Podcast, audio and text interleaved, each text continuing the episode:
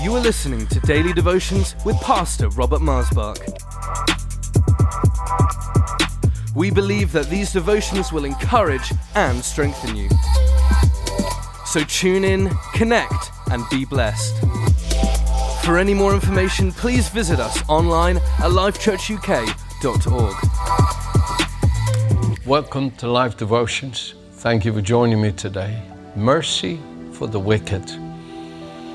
The next three devotions that I'm going to share with you today, tomorrow, and the next day, they deal with God's dealings with the wicked. And I love to come at it from this perspective today because of these scriptures that I am so grateful.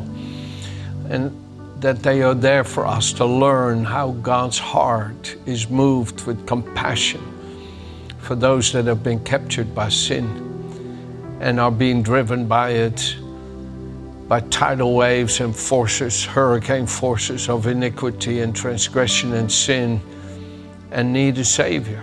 And we know how great His compassion is for sinners in that He sent Jesus into the world to save sinners. Apostle Paul says in 1 Timothy chapter 1. And he says, I am the greatest of all sinners, but God has used me as an example of what he can do through Jesus Christ for anyone who comes to him. Oh, I'm so grateful that Jesus is such an amazing Savior. One of the great chapters in the book of Isaiah, besides chapter 53 and many other chapters, is chapter 55. So read with me the first three verses of Isaiah chapter 55. And then we'll also read verse 6 and verse 7. I, I think this is such a powerful chapter that you can learn so much from. Ho, ho, in other words, hey, you, ho, everyone who thirsts, come to the waters. And you who have no money, come, buy and eat. Yes, come, buy wine and milk without money and without price. Why do you spend money for what's not bread and your wages for what does not satisfy? Listen carefully to me and eat what is good, and let your soul delight itself in abundance. Incline your ear and come to me. Hear, and your soul shall live and I will make an everlasting covenant with you, the sure mercies of David. Verse 6 Seek the Lord while he may be found, call upon him while he is near. Let the wicked forsake his way, and the unrighteous man his thoughts. Let him return to the Lord, and he will have mercy on him, and to our God, and he will abundantly pardon. My goodness, friends, you read this chapter and you will see the heart of your Heavenly Father, how good He is. God is good, and His mercy endures forever, is what Israel was taught to chant consistently. It is so powerful to see the loving heart of God. So let me take you for a second here to Acts chapter 13 and show you what are the sure mercies of David. What does that mean? Okay, you may go, well, I know where David made some terrible mistakes and God forgave him and restored him. Yeah, he paid some horrible prices as consequences for those actions, but the Lord helped him through those painful, consequential times and restored him. And so, okay, is that the sure mercy of God? Well, that's part of it, but it's bigger than that. It's much, much bigger than that. You say, bigger. Bigger than what God did for David in his sin against Bathsheba and her husband Uriah, and how he sinned against the Lord in Psalm 51 and all of that. Bigger than that? Yeah. No, yeah, it's much bigger. And I'll show you right here from Acts chapter 13, and we'll start reading at verse 32. Okay? starting at verse 32. We declare to you the glad tidings, that promise which was made to our fathers, to the fathers, God has fulfilled this for us, their children, in that He has raised up Jesus, as it is also written in the second psalm You are my son, today I've begotten you, and that He raised him from the dead, no more to return to corruption. He has spoken thus I will give you the sure mercy of David. Therefore, he also says in another psalm, You will not allow your Holy One to see corruption. For David, after he had served his own generation by the will of God, fell asleep, was buried with his fathers, and saw corruption. But he whom God raised up saw no corruption. Therefore, let it be known to you, brethren, that through this man is preached to you the forgiveness of sins. And by him, everyone who believes is justified from all things from which he, you could not be justified by the law of Moses.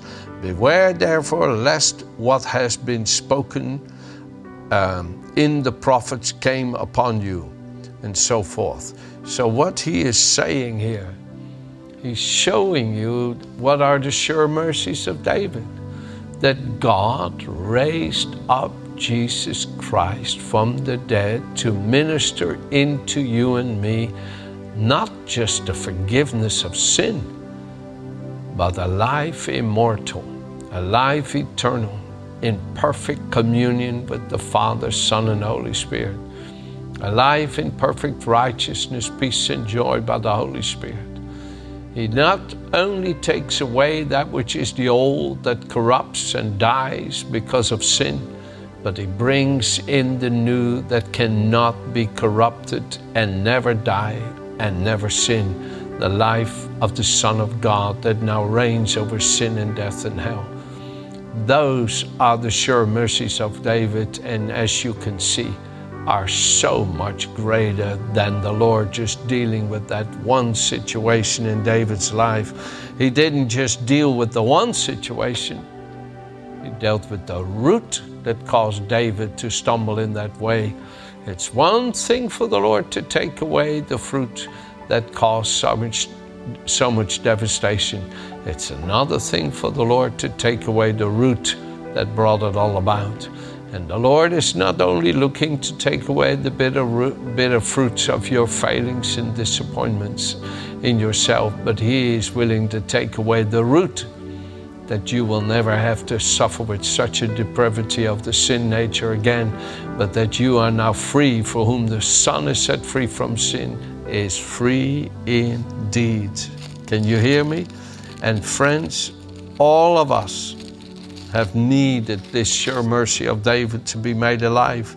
And it says in Ephesians 2 You he made alive who were dead in trespasses, in which you once walked according to the course of the world, according to the prince of the power of the air, the spirit who is now at work in the sons of disobedience, among whom also we all once conducted ourselves in the lust of the flesh, fulfilling the desires of the flesh and, and the mind, and were by nature children of God's wrath, just as the others. But God, who is rich in mercy because of the great love with which He loved us, even though we were dead in trespasses, made us alive together with Christ by grace. You have been saved. Oh, hallelujah! Hallelujah. By grace you have been saved. Can you say amen to that? And listen to this. Listen to this. We're talking about mercy for the wicked. Do you not know that the unrighteous will not inherit the kingdom of God? Do not be deceived. Neither fornicators, the word fornicator means pornography. People that indulge themselves in pornography will not inherit the kingdom of God. Neither idolaters, neither adulterers, when you betray your wife and children by going off with another. That's called adultery. And it's a painful, grievous sin that causes a lot of damage. I want to encourage you to Google on the on the Life Church here and, and Google up the word adultery and you'll see that I did a devotion some years ago about adultery that is really was inspired by the Lord Jesus. But don't be deceived. Adulterers will not inherit the kingdom of God, nor homosexuals, nor sodomites, nor thieves, nor covetous, nor drunkards, nor revilers, nor extortioners will inherit the kingdom of God. Extortioners. Some people think the Lord blessed them and prospered them because they deceived somebody in buying something that was worthless or that wasn't worth. And you know, that's an extortioner. You extort from others their money in an, in an ungodly way. And if you live that way, you will not inherit the kingdom of God. God will prosper you, but you have to have some integrity if you want Him to prosper you, and you have to honor Him with your tithes and offerings.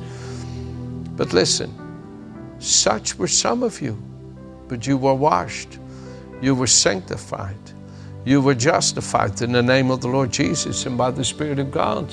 One businessman one time looked at me many, many years ago and he said, Pastor Robert, why do you let that man come to your church when you know the mistakes he's made? I said, Oh, that's exactly why. Because that's what I'm here for to see Jesus transform people's lives. Why should we be critical about others if we don't do anything to help them change their ways? And if we don't extend mercy to them, how can God extend mercy to others? Jesus said in Luke chapter 6. Excuse me. If we don't extend mercy to them, how can God extend mercy to us? Jesus said in Matthew, no, excuse me. Jesus said in Luke chapter 6, verse 36, be merciful, even as your Heavenly Father is merciful to you. You gotta show mercy if you've got it. And if you can't show it, you must not have it. But if you have it, it should show. And I tell you, I was actually so sweetly humbled by that question. Why do you let that man come to your church when you know the mistakes he's made? Because I believe in a beautiful Savior who washes away every stain and who encourages the wicked. Come, come, let the wicked man forsake his way and the unrighteous man his thoughts. Let him return to the Lord, for he will be merciful, and to our God, for he will abundantly pardon, it says there in Isaiah. And yes, there has to be a real repentance, but it is the goodness of God we read in Romans 2, verse 4, that leads us to repentance. And I see that Spirit of God, and I'll read it to you right here, throughout scriptures, interceding today for mercy for the wicked.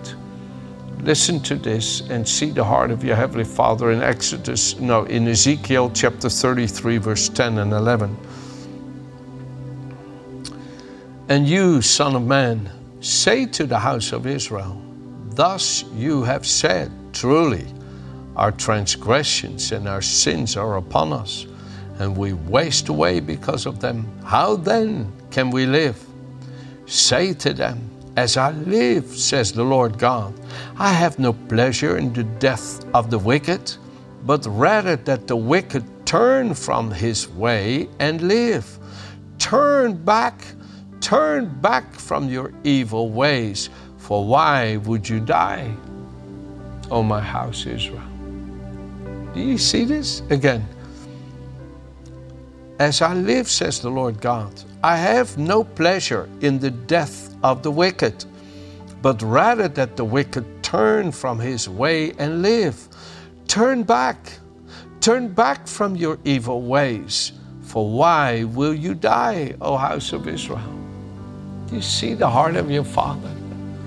Do you see how He pleads for the wicked to receive His mercy so that they may escape from their wickedness and find refuge in the loving arms of a loving Savior who paid the penalty for all their sins and failings and has the power to give them a new heart and a new mind that they can live a new life that is free from such wickedness and free from such sins. Oh, I tell you the truth. When we see people, you know, that really are are not good, right? People that really are, are bad in their ways, it always is a test of our character more than theirs. When you see the weaknesses and failings of others, it always shows up what your character is made, what your character is made of. It's not the exposure of their character, it's, it's the confrontation of what lives in you. Do you understand? One husband came to me because his wife had committed adultery, and I, I know his behavior had pushed her to the uttermost. At the same time, I felt compassion for him and his pain. And I said to him, This, what you are facing now, is a test of your character. How do you deal with the wickedness, with the sins, the failings of others? Shows how much you are like Jesus. You understand?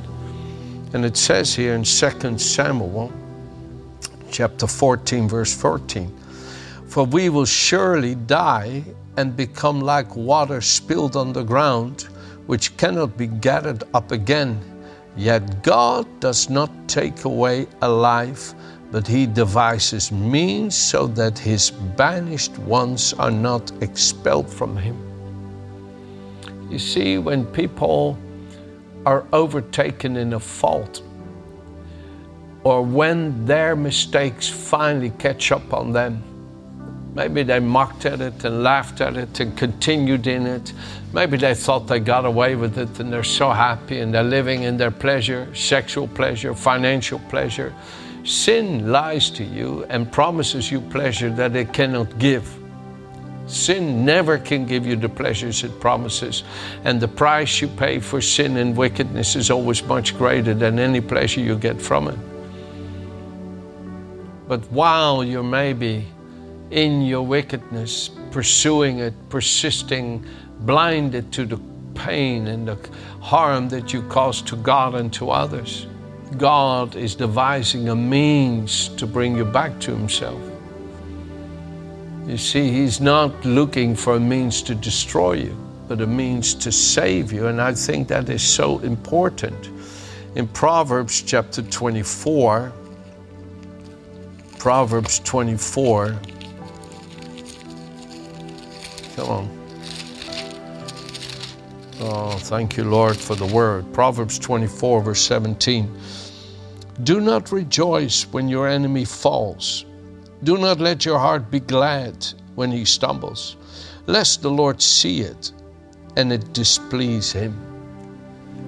You see, when somebody who's been wicked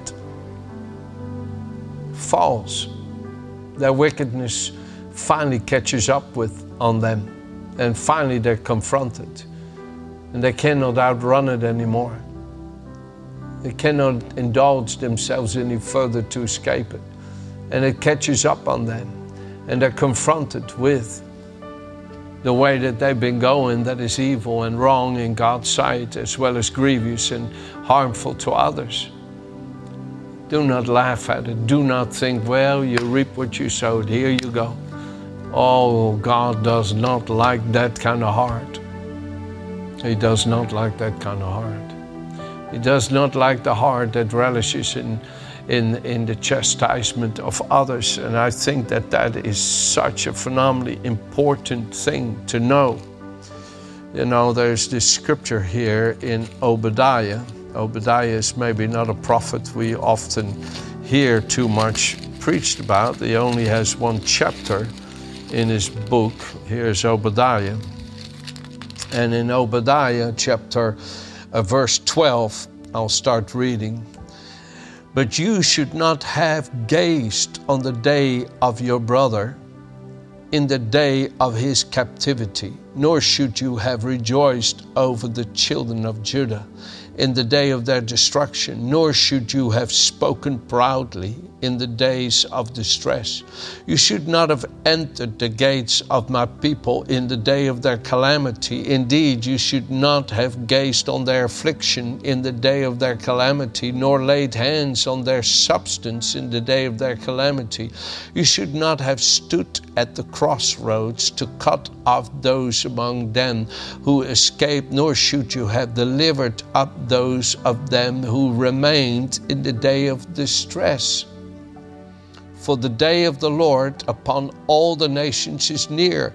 As you have done, it shall be done to you. Your reprisal shall return upon your own head. Nothing brings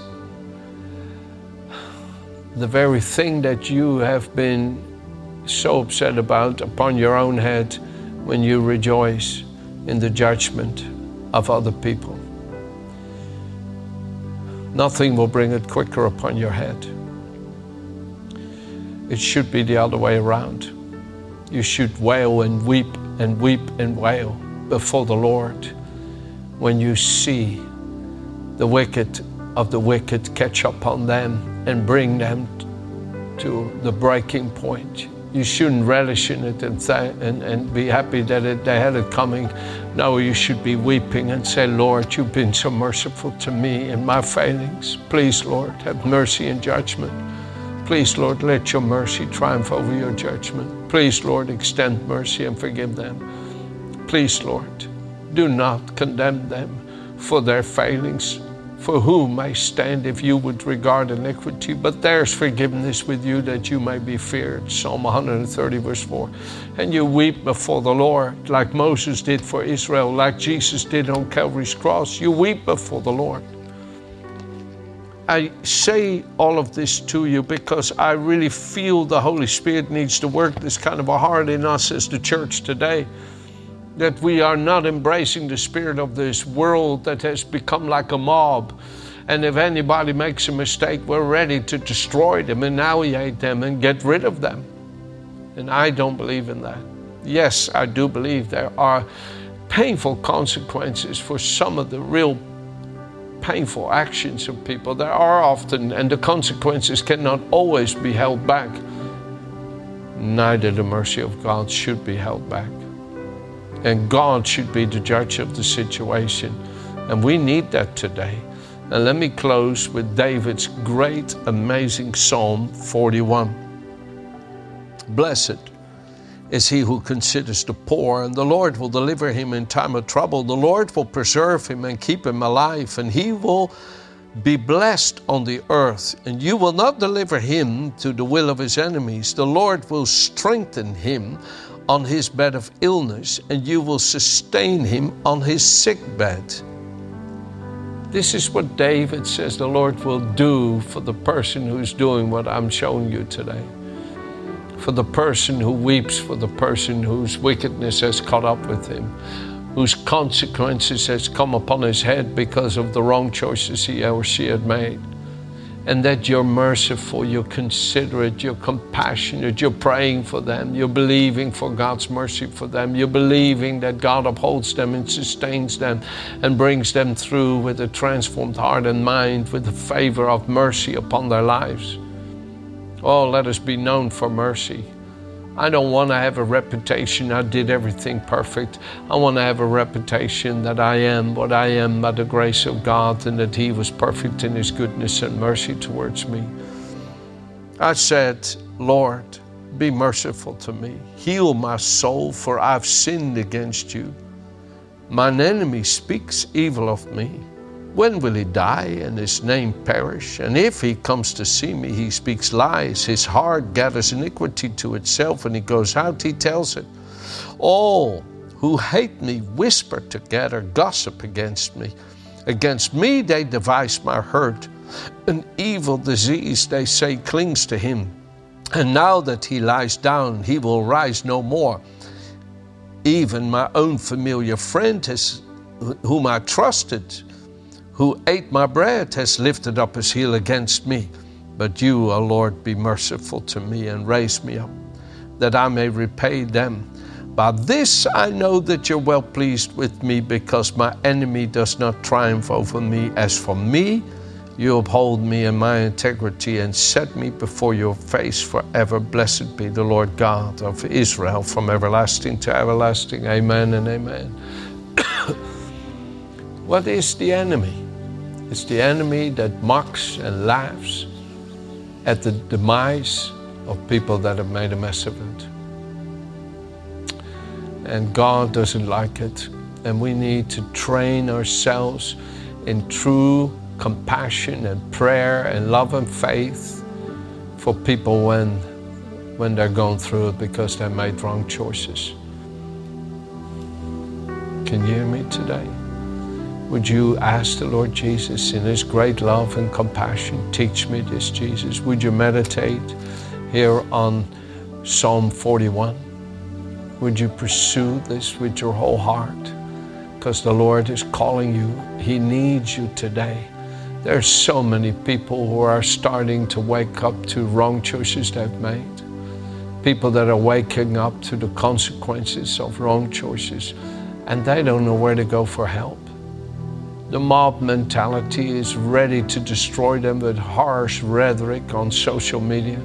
Let's not be one of them. Let's never allow our offenses to be vented on social media. Come on now. Let's be a gospel of mercy and grace and prayer and faith. And I agree, I, I agree, folks. Some things are terribly wicked and terribly evil at the same time. I know mercy that is greater than all judgment. It's the love of my Savior Jesus. And I pray that we all embrace that mercy day and night and extend it even to the harshest failures of others. Amen. Have a good day.